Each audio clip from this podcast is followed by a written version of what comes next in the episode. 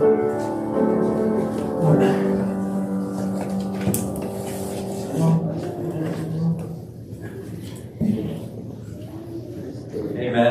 Let us uh, turn to Ezekiel chapter 22. Ezekiel chapter 22, looking at verses 13 to verse 31. Uh, we'll especially look at those verses, but we'll read the chapter uh, in its entirety. That's page 899 in many of the blue ESV Bibles, page 899. In many of the Bibles, Isaiah, Jeremiah, Lamentations, Ezekiel, chapter 22. We'll read from verse 1. We will focus on verses 13 to the end. Let us hear the word of God. And the word of the Lord came to me, saying, And you, Son of Man, will you judge? Will you judge the bloody city? Then declare to her all her abominations. You shall say, Thus says the Lord God, a city that sheds blood in her midst, so that her time may come, and that makes idols to defile herself you have become guilty by the blood that you have shed, and defiled by the idols that you have made. You have brought your days near. The appointed time of your years has come. Therefore I have made you a reproach to the nations, and a mockery to all the countries. Those who are near and those who are far from you will mock you. Your name is defiled. You are full of tumult. Behold, the princes of Israel and you, every one according to his power, have been bent on shedding blood. Father and mother are treated with contempt in you. The sojourner suffers extortion in your midst. The fatherless and the widow are wronged in you. You have despised my holy things and profaned my Sabbaths. There are men in you who slander to shed blood, and people in you who eat on the mountains. They commit lewdness in your midst. In you, men uncover their father's nakedness. In you, they violate women who are unclean in their menstrual impurity. One commits abomination with his neighbor's wife. Another lewdly defiles his daughter in law. Another in you violates his sister, his father's daughter. In you they take bribes to shed blood. You take interest and profit and make gain of your neighbors by extortion. But me you have forgotten, declares the Lord God. Behold, I strike my hand at the dishonest gain that you have made, and at the blood that has been in your midst. Can your courage endure, or can your hands be strong in the days that I shall deal with you? I, the Lord, have spoken, and I will do it. I will scatter you among the nations, and disperse you through the countries, and I will consume your uncleanness out of you. And you shall be profaned by your own doing in the sight of the nations, and you shall know that I am the Lord. And the word of the Lord came to me Son of man, the house of Israel has become dross to me. All of them are bronze and tin and iron and lead in the furnace. They are dross of silver. Therefore, thus says the Lord God, because you have all become dross, therefore, behold, I will gather you into the midst of Jerusalem, as one gathers silver and bronze and iron and lead and tin into a furnace to blow the fire on it in order to melt it. So I will gather you in my anger and in my wrath, and I will put you in and melt you. I will gather you and blow on you with the fire of my wrath, and you shall be melted in the midst of it. As silver is melted in a furnace, so you shall be melted in the midst of it, and you shall know that I am the Lord. I have poured out my wrath upon you. And the word of the Lord came to me Son of man, say to her, You are a land that is not cleansed or rained upon in the day of indignation. The conspiracy of her prophets in her midst is like a roar, roaring lion tearing the prey. They have devoured human lives. They have taken treasure and precious things. They have made many widows in her midst. Her priests have done violence to my law and have profaned my holy things. They have made no distinction between the holy and the common, neither have they taught the difference between the unclean and the clean. And they have disregarded my Sabbaths, so that I am profaned among them. Her princes in her midst are like wolves tearing the prey, shedding blood, destroying lives to get dishonest gain and her prophets have smeared whitewash for them, seeing false visions and divining lies for them, saying, Thus says the Lord God, when the Lord has not spoken. The people of the land have practiced extortion and committed robbery. They have oppressed the poor and needy, and have extorted from the sojourner without justice. And I sought for a man among them who should build up the wall and stand in the breach before me for the land, that I should not destroy it. But I found none. Therefore I have poured out my indignation upon them. I have consumed them with the fire of my wrath. I have returned their way upon their heads, declares the Lord God. So far, the reading of God's holy and infallible word. Dear congregation of our Lord Jesus Christ, in the past, in the people, uh, in the history of God's people, God has used the image of a refining furnace and uh, silver, and He's used this to speak of God's deliverance for his people and of them as his treasured possession. And so, for example, when Moses is speaking to the people uh, just before they enter the promised land, Moses says this in Deuteronomy 4, verse 20. But the Lord has taken you and brought you out of the iron furnace, out of Egypt, to be a people of his own inheritance, as you are this day. And uh, there are other texts as well in the Old Testament that speak with this kind of language. Israel is God's precious silver, his treasured possession. The furnace is Egypt, from which God delivered them. But in our text tonight, we have what the warning of Deuteronomy chapter 8, verse 19, foretold. Deuteronomy 8, verse 19, Moses said this to the same people. He said, And if you forget the Lord your God and go after other gods and serve them and worship them, I solemnly warn you today that you shall surely perish. So the Lord, hundreds of years later, will now make the promised land the furnace the furnace will no longer be Egypt. The furnace, the furnace will be Jerusalem itself. And no longer are God's people his silver, delivered from the furnace of Egypt. They are now the waste product. That's what the end of verse 18 means. My, my great great grandfather, I had to, I had to even double check what his generation was, was a smith. He was a blacksmith. I am not. Uh, so the image of this uh, text does not come naturally to me.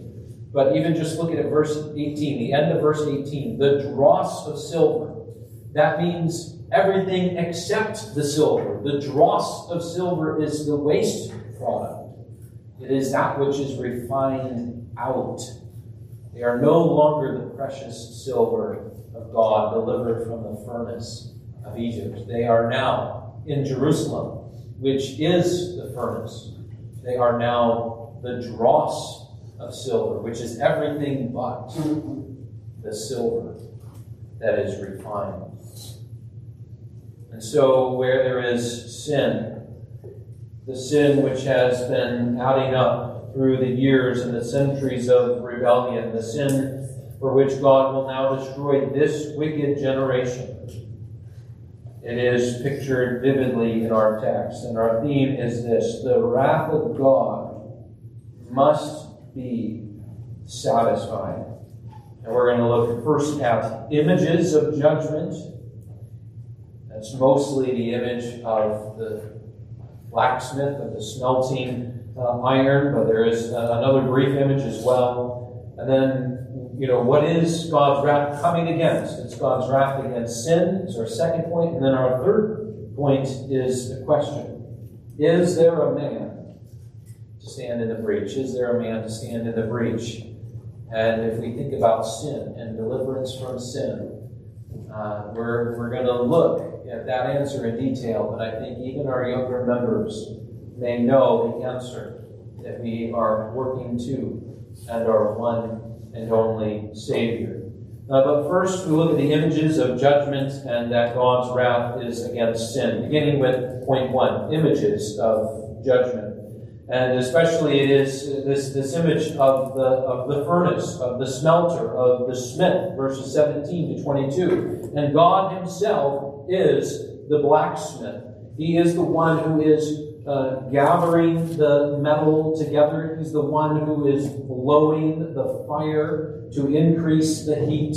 And uh, again, I'm I'm not the blacksmith. It's not the easiest for me to grab a hold of, of this text.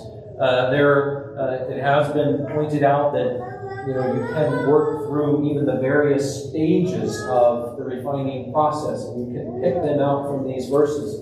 I'm just going to focus on the big picture. And the big picture is this God is gathering the raw materials together. We see that especially in verses 19 and 20.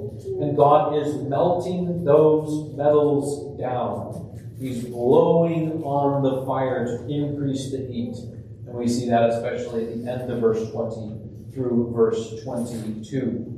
Uh, but now to go back to uh, verse 18, which is which is the verse that uh, kind of summarizes it and, and, and gives a, a, summary of the process. The people are not the precious silver, they are only the dross of silver.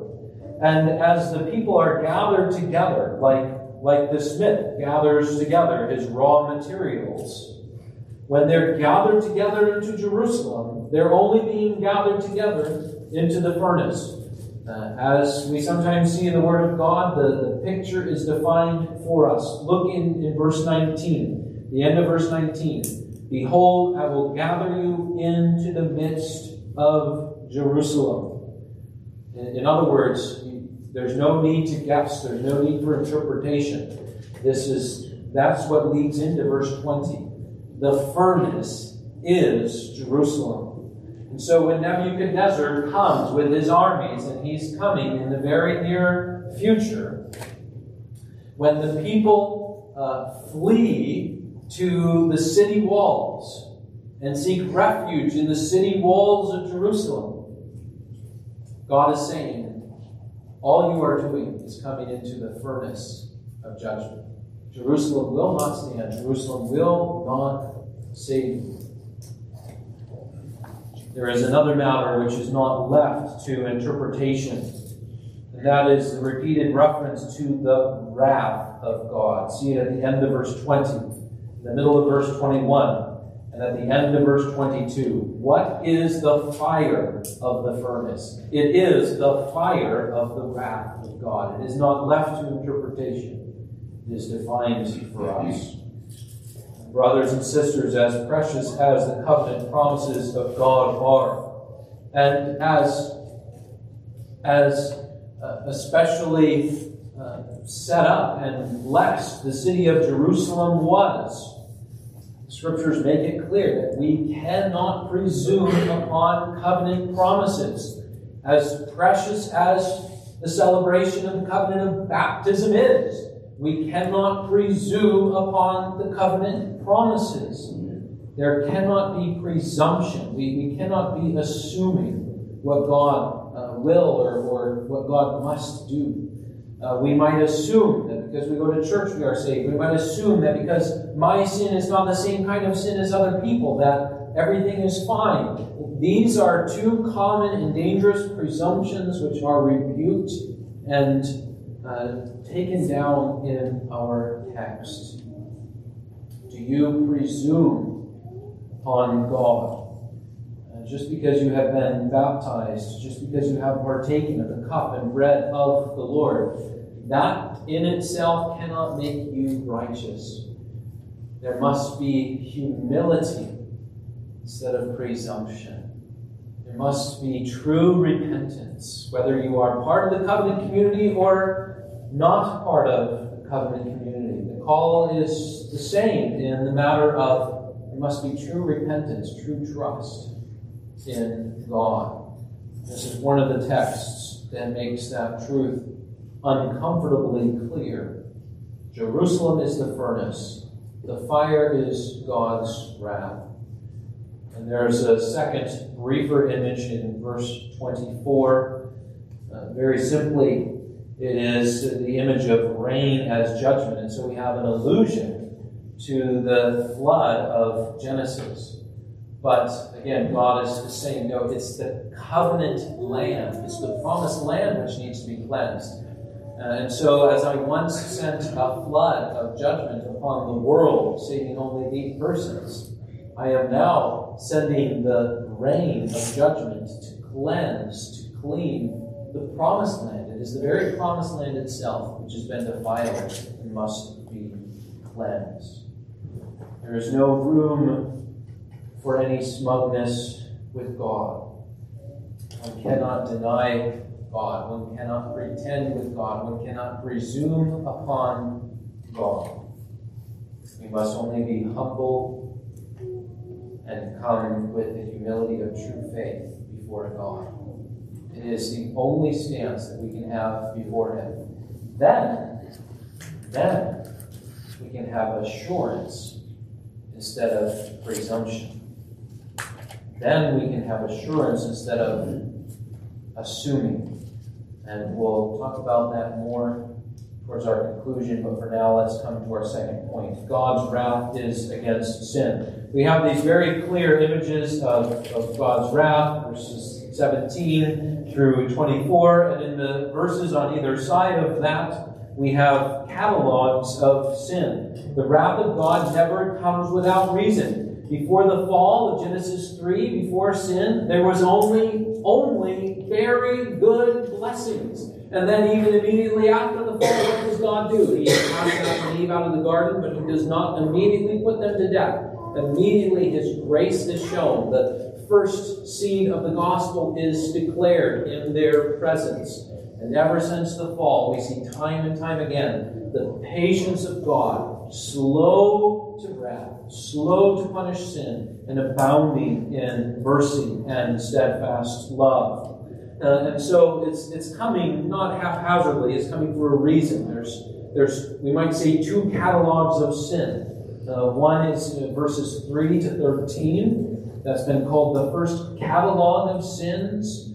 And uh, just to very quickly summarize it, it's, it's been summarized. This relates especially to the holiness code in the book of Leviticus. There's a whole series of moral and ceremonial sins. And, and that's the reason why God's hand will strike. God says, I will strike my hand.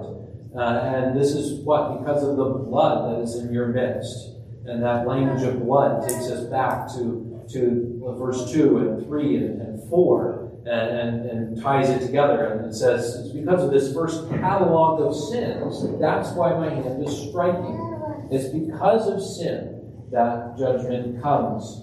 And then there's a second catalog of sins in verses 23 to 29. So we have one catalog of sins before the images of judgment, and we have a second catalog, a second list of sins after the images of judgment.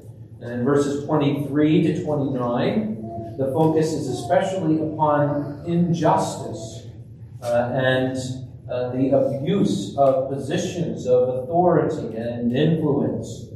Uh, verse 25 uses the word prophets. Uh, many uh, commentators agree that uh, it should be the word princes there, and even specifically a reference to the royal house. And so we move from the, the perversions of those who should be like noble lions, and actually, this relates back to chapter 19 and uh, the lament for the princes. We, we didn't look at that chapter, but it relates to that if, if anybody reads chapter 19 and wants to make this connection. But instead of being noble lions, they are just predators with their teeth tearing the prey and devouring human lives. But then it moves from the princes, the royal house, to a rebuke of the priests, verse 26, a rebuke of the princes, verse 27, and now it's it's a Hebrew word that, that refers more broadly to any political leader. And then a rebuke of the prophets, verse 28. And then a rebuke of the people of the land, verse 29. People of the land is almost a term in the Hebrew. It's about as close as you can get to referring to the middle class of ancient Israel. It's, it's a very small group of people who still have certain measures of influence and authority. Uh, and so uh, it's, it's, a, it's a focus on injustice, especially. Uh, we can think of the oppression of widows from verse 25 down through the acts done without justice at the end of verse 29. And so, what happens when we put these things together? There's, there's other things going on, but we're not going to zoom in on any of the details. Broadly speaking, we have a first catalog of sins, which includes all kinds of moral and ceremonial sins. And we have a second catalog of sins which is focused on sins of injustice and a lack of mercy. Uh, Ezekiel is uh, comprehensive in his rebuke of sin. Uh, Ezekiel is balanced in his rebuke of sin. There are, there are all kinds of sins in this world. And it's very easy for us to, to zoom in on certain kinds of sin or certain areas of sin. But Ezekiel gives a full and balanced rebuke of sin in this chapter. And this, again, is the reason why the judgment is coming. It is true that not every single individual in Jerusalem was involved in all of these things But to think back to the language of chapter 9, verse 5, there were only a few who groaned over all the abominations that were committed in Jerusalem. There were only a few who saw all these sins and groaned and mourned and were sad at the sin of the land. This is why judgment comes. But then, before we come to our third point, brothers and sisters, again, we must have a full view of sin.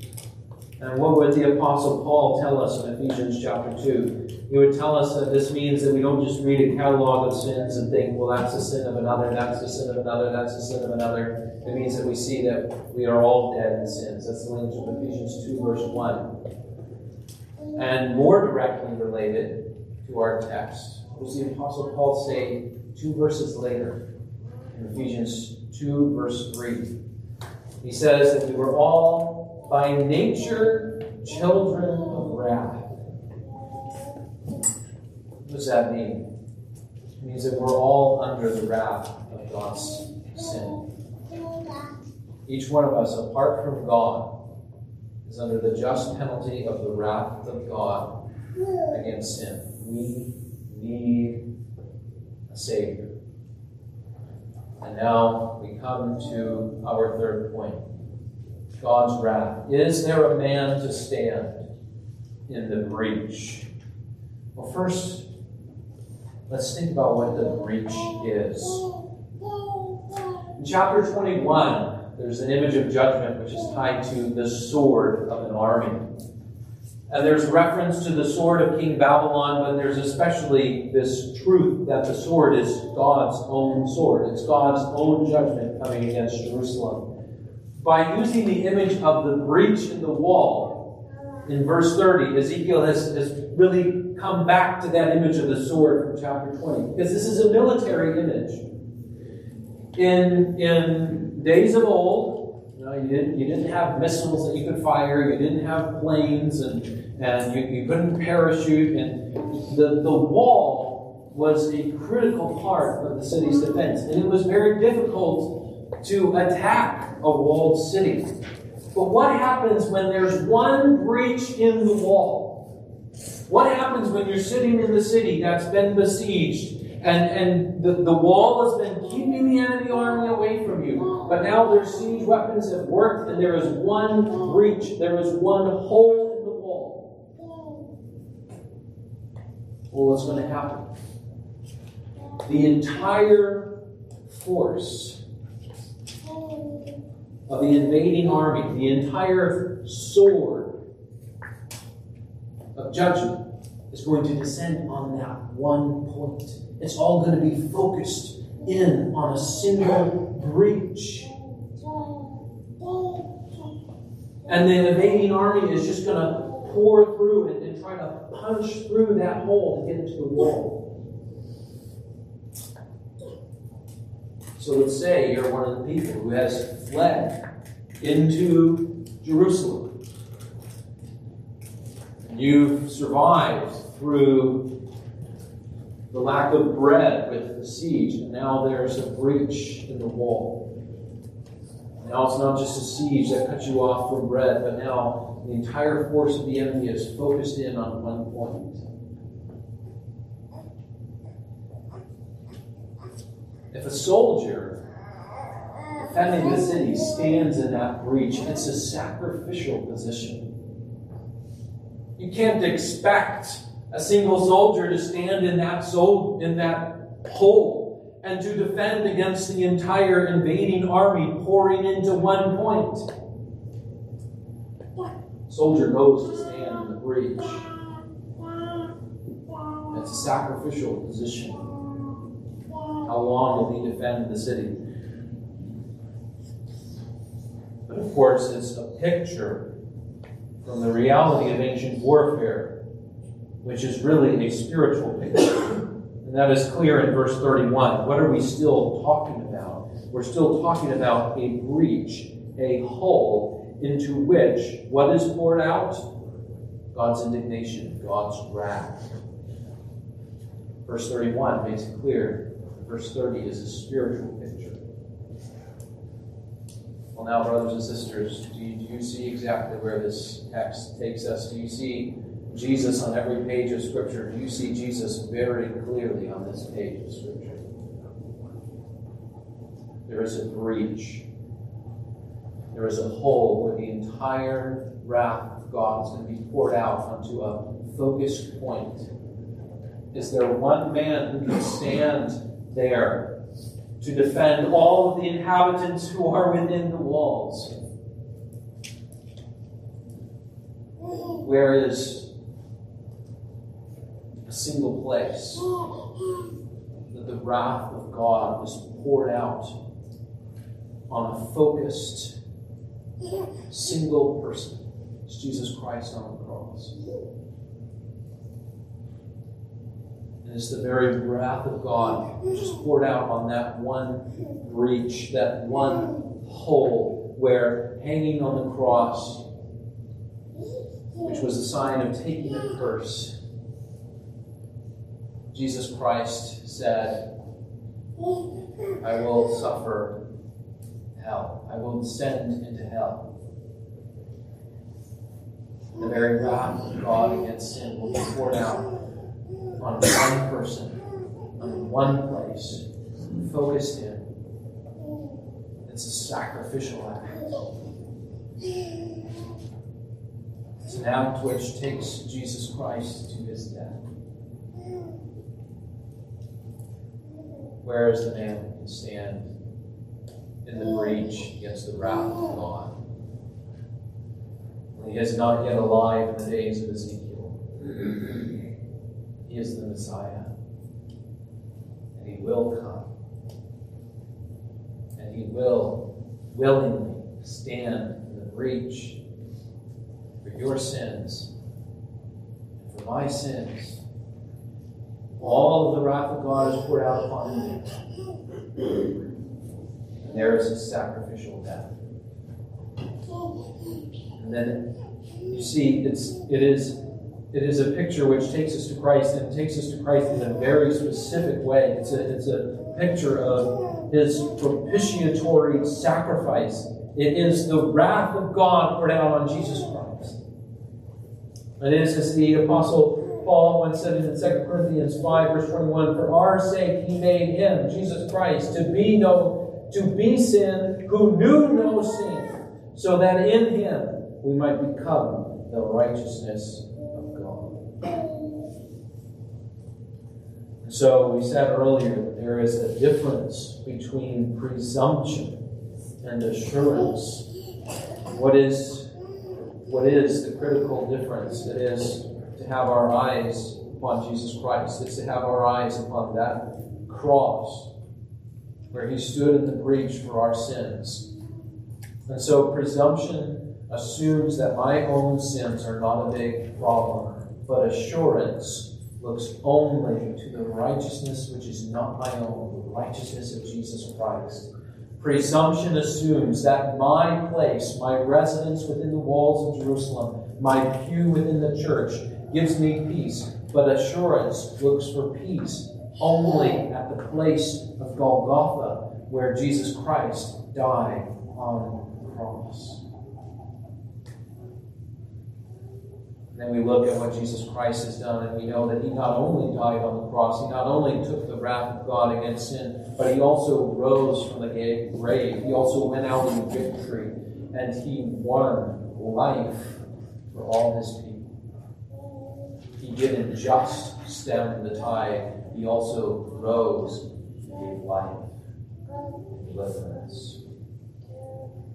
So, brothers and sisters, see the reality of the weight of the wrath of God and the very specific way that Ezekiel 22 anticipates Jesus Christ and his work of propitiation, taking the very wrath of God upon himself.